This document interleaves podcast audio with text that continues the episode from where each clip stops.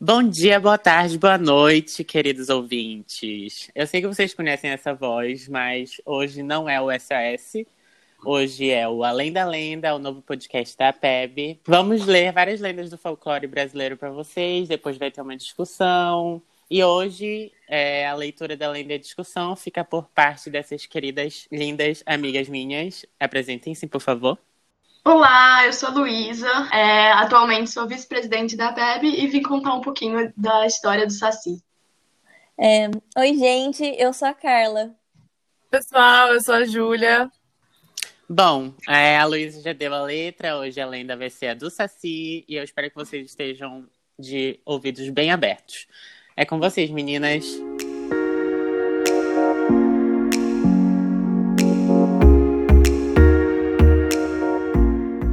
Então, pessoal, é, não sei quem aí já conhece essa lenda, né? Mas é uma lenda que se tornou bem famosa aí do Brasil. Ela surgiu já é, há muitos e muitos anos atrás. Na verdade, é, dizem que essa lenda era uma lenda indígena, né? Mas o Saci é aquele personagemzinho que a gente vê e que vem fazer uma bagunça, né? Vem num, num redemoinho para bagunçar a, a vida das pessoas. Né? O Saci é um, é um menino travesso, é, e que gosta muito de, de aprontar coisas. Reza a lenda que ele possui grande sabedoria também sobre as ervas medicinais, sobre as matas, e que ele não gosta nem um pouco que a gente invada o território dele. Né? O, o Saci, devem imaginar já, para quem conhece, um menino é, negro, perneta, que dizem que perdeu a perna jogando capoeira, e, e que tá por aí com o seu gorrinho vermelho, que possui toda a sua mágica, né? Se esse gorrinho tá com a mágica ou não, nós não sabemos, mas que ele vem para atazanar a vida das pessoas, ele vem. Então, ele é o. Nós atribuímos ao Saci toda essa parte né, de coisas que dão errados. Então, é, quando a nossa comida queima, com certeza foi o Saci que aumentou o fogo, né? Ou quando o cai o, o chifre do touro, foi o Saci quem cortou. E, e, tudo isso. Então é um, é um, personagem bem conhecido no Brasil, principalmente no sul do Brasil, sul e sudeste, e costuma é, falar bastante coisa sobre ele. É, tô, tô aqui então para convidar as meninas também para a gente discutir um pouquinho e falar um pouquinho mais sobre essa lenda. Né? Não, não sei se alguém já conhecia, imagino que sim. Conhecia muito pouco.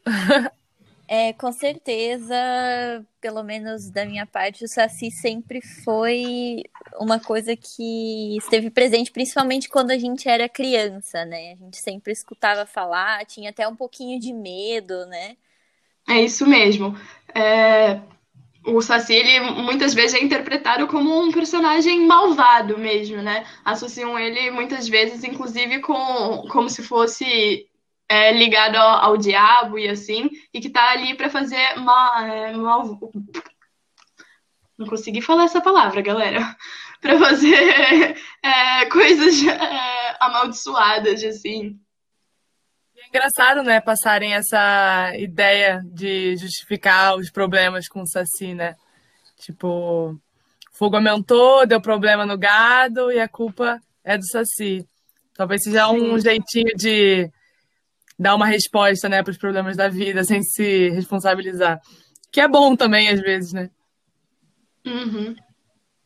Mas eu fico aqui pensando, né, na, nessa imagem que a gente tem do Saci e que todos devem conhecer, muito também pelo é, Sítio do Pica-Pau Amarelo, né, que foi uma série do Monteiro Lobato, em que ele põe vários personagens do folclore brasileiro.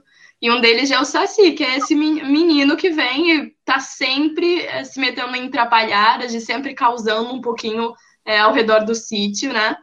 E, e, aí eu fico me perguntando né, o, que, o que pode significar essa imagem do, do Saci, né? E no sítio.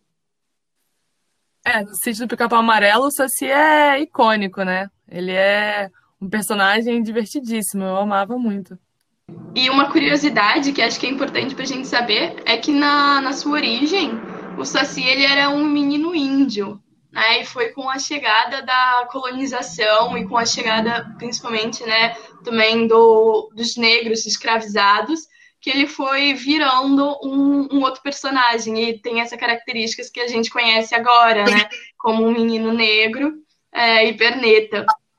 É, cara, sim, e isso dá para entrar numa discussão muito profunda sobre por que, que a pessoa que está fazendo travessuras, a pessoa que é malvada, a pessoa que é sempre errada, é um menino negro, né? É um menino marginalizado, digamos assim. É, isso é um ponto importante a gente se questionar, né? Geralmente isso sempre representa alguma coisa sobre a nossa sociedade, né? Sobre uma visão de alguma coisa. É bom pensar sobre. Sim, é, totalmente. Eu, eu, conforme fui pesquisando, né, para saber mais dessa lenda, fiquei impressionada como uma imagem que eu tinha também muito sentimental, né, da infância, de assistir no sítio, ou mesmo ver os quadrinhos do Saci. E de repente fui começar a refletir pela primeira vez sobre isso. Nunca tinha imaginado essa lenda dessa maneira, né? E, e ver realmente o, o que ele representava para a população brasileira, né? Essa mistura tanto da, de, de, diferentes povos e principalmente também como é, foi uma influência trazida. Né? Não, não sei se sabem também outra curiosidade legal e que dá para a gente perceber mais ainda essas influências do, do mundo né, ocidental que chegou e foi é, culturalizando não sei se essa é uma palavra, mas culturalizando e, e, trazendo a cultura deles, misturando com, com a cultura que tinha lá na. já tinha lá na, nas terras, né?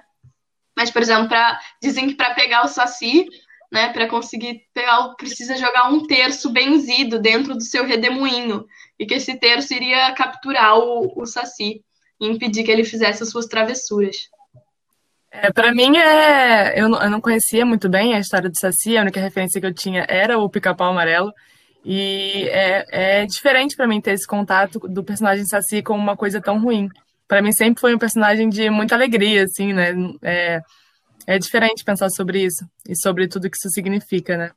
É engraçado também é, essa questão do terço, né?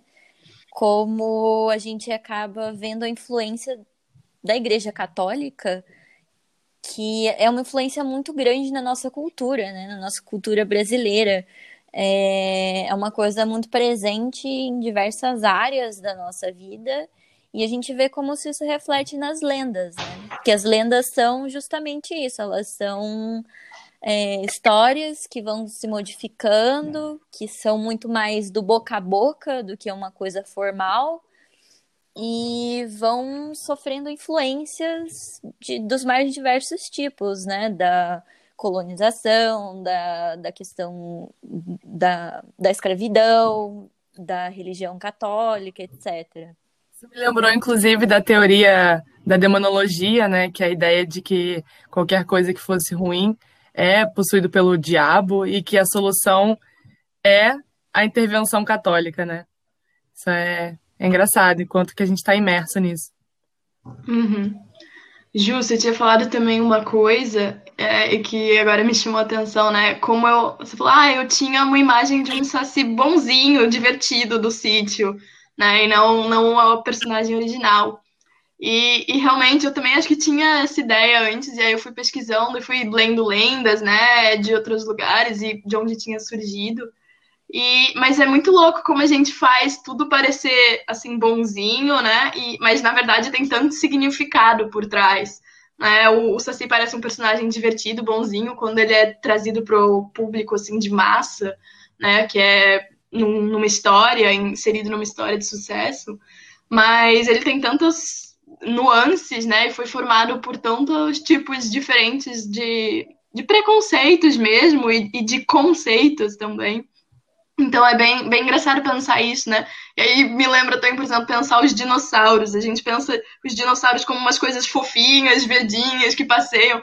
Vocês já imaginaram, tipo, o que era um dinossauro? Tipo, gigantesco, era uma máquina assassina, né? E, e a gente traz o conceito hoje em dia, enfeita muito todos esses conceitos. Isso, assim, é um, é um conceito enfeitado de uma figura que antes era vista mesmo como diabólica, assim. É, eu não. É, na verdade, né, na época do sítio Capão Amarelo, eu era muito pequena.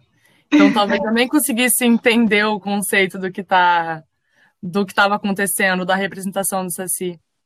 Pensando assim, mais profundamente sobre isso.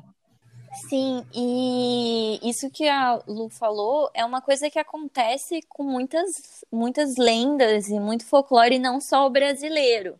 Eu vejo, por exemplo, aquelas histórias da Cinderela, é, da Bela Adormecida, essas princesas, que no original são histórias extremamente pesadas, assim, tem até violência, que nem no caso da, da Cinderela tem os passarinhos que arrancam os olhos das, é, das irmãs da Cinderela, é uma coisa mais agressiva, assim, e a gente torna isso um pouco mais palatável para as crianças, eu imagino, né? Mas eu acho engraçado também como vocês duas é, falaram como Saci era sempre um personagem bonzinho, mas o contato que eu tive com a lenda era por mais que eu conheça o, o sítio do Pica-Pau Amarelo também, o meu contato com a lenda era um pouco diferente. Eu conhecia o Saci através de histórias e livrinhos e coisas assim, e eu tinha medo. Eu lembro que eu realmente tinha muito medo de ser perseguida pelo Saci e que ele aparecesse na minha casa. E era uma coisa que, que, era, que era mais frequente, assim. Uhum. Pois é, é, é muito doido, né? A gente vê como é que. E lenda é isso, lenda é viva, né? As lendas é, eram sempre de tra... é, tradição oral. Então cada um ia tendo uma versão dela, e mesmo aqui tão pouquinhas, e já conseguimos ver como é que elas têm versões assim tão diferentes, né? Mas acho que se fica uma lição aqui do, do episódio do Saci, digamos assim, é, é ver né, que o, o Saci é um personagem conhecido atualmente, mas que tem muito mais para nos ensinar do que só aquela parte mais superficial né, das travessuras e, e que a gente conhece hoje em dia. É, e a gente vê, né, o Saci nessa, nessa figura mais paz e amor, divertido e tudo, mas tem muito significado. Né? Então, fica aí o convite para a gente refletir um pouquinho sobre o significado verdadeiro do Saci, ou não também, né? A gente está falando aqui verdadeiro porque foi uma reflexão que a gente chegou, mas a gente também não tem como saber se, se é isso desde origem. É, esse foi o, o episódio, nós escolhemos aqui o Saci Pererê, que também é conhecido por muitos outros nomes, é conhecido como a Matinta Perê, Matita Perê, é, vários é, derivados de, desse nome.